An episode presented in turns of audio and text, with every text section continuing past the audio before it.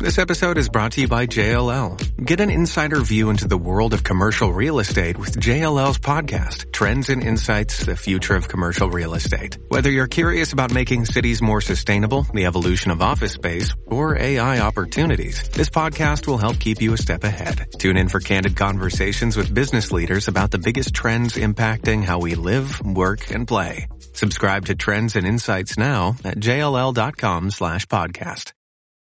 It's a common sense recap of the big stories. It's Cats and Cosby on 77 WABC.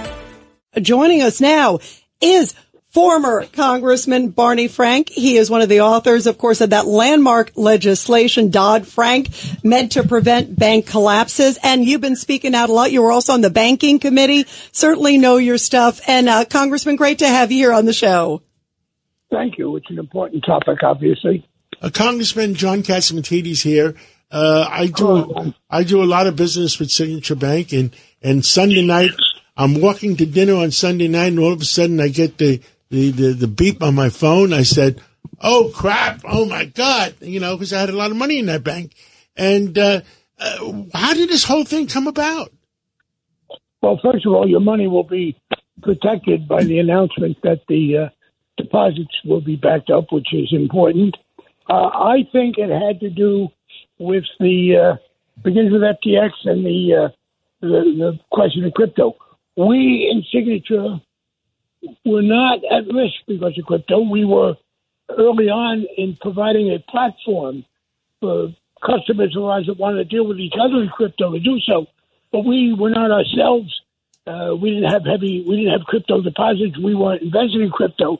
But there was this association, crypto meant trouble.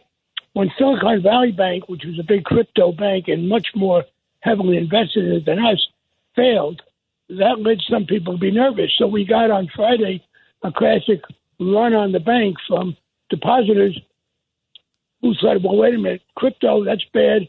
We're going to take our money out of Signature and put it into JP Morgan Chase, et cetera, because it, it's not guaranteed, but we think they are safer. Uh, apparently, uh, the New York State federal regulator, they're the ones who closed Signature, not the federal people. But the New York State financial regulator uh, decided to shut us down. I think it was to send a message that you should stay away from crypto if you're a bank, even if you've done it as responsibly as us. They announced that they did it because they lost confidence in the leadership.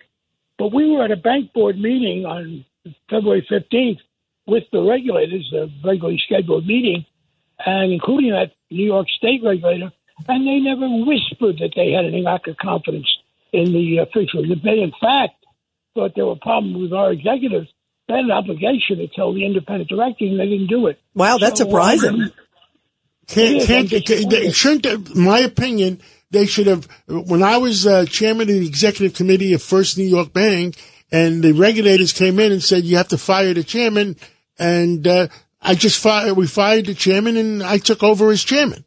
Uh, can't No, they John, put somebody else in charge? That example. Yeah. That's what they. That's what they absolutely failed to do. Literally, let me repeat. February fifteenth, I think it was. We're in the board meeting in New York. Every independent director, all six of us, plus the executives, the regulator who ultimately shut us down, and they never said a word about lacking confidence.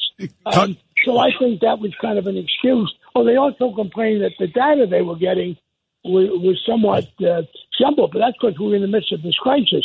I believe by Sunday morning we had staved off uh, the executives of our bank the deposit outflow, and we had gotten liquidity. Um, uh, for some reason, the New York State regulator decided to shut us down.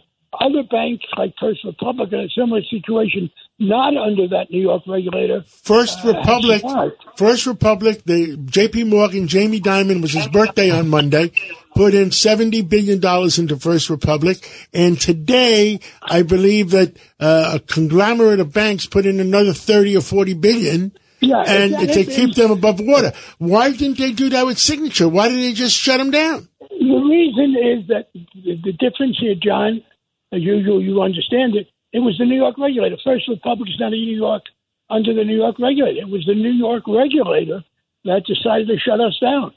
And you, And, somebody tweeted from your tweet that you think it was a little bit political. Was there anything political? I don't know that. I I don't uh, no. I don't tweet, so I don't know who did that. But I somebody did put, put a tweet out in your name, so you, you're denying that was your tweet, which is fine. You should Yeah. do that. Con- never Congressman. Ed, Ed Cox down. here.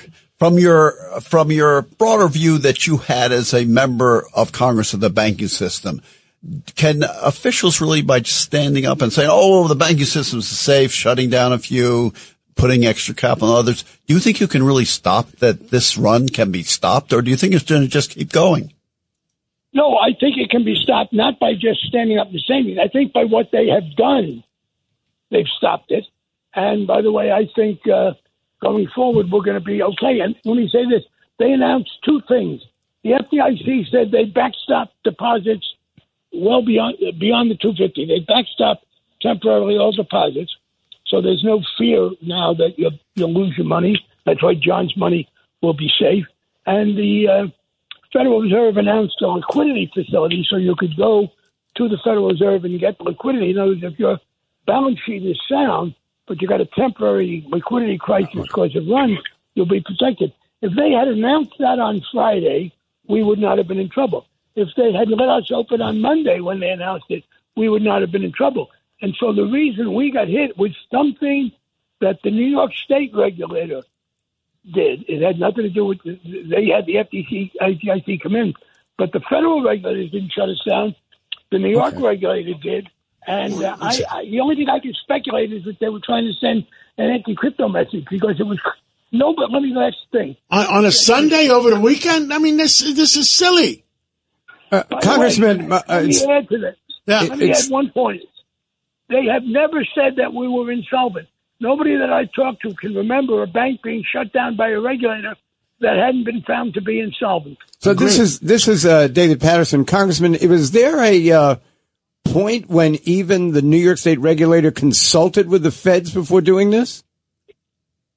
I I don't know. I mean, if they knew that the Fed was planning to s- do this and the FDIC to backstop depositors, there would have been no rationale for shutting us down, except they're saying they lost confidence in the officials. And as John noted, uh, in most cases, the in all cases, if the regulators think there's a problem with the people running the bank, they have an obligation to tell the board. We sat with them two weeks ago, and they never mentioned this.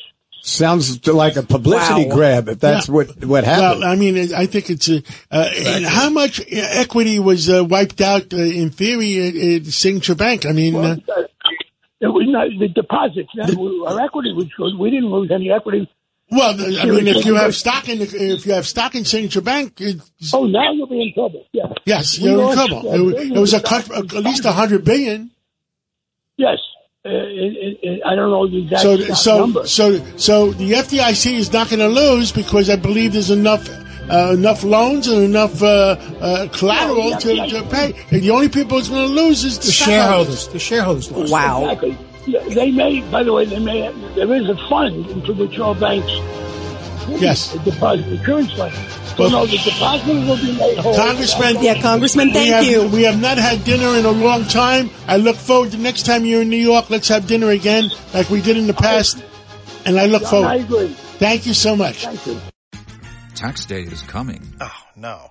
But if you sign up for Robinhood Gold's IRA with a 3% match, you can get up to $195 for the 2023 tax year. Oh, yeah.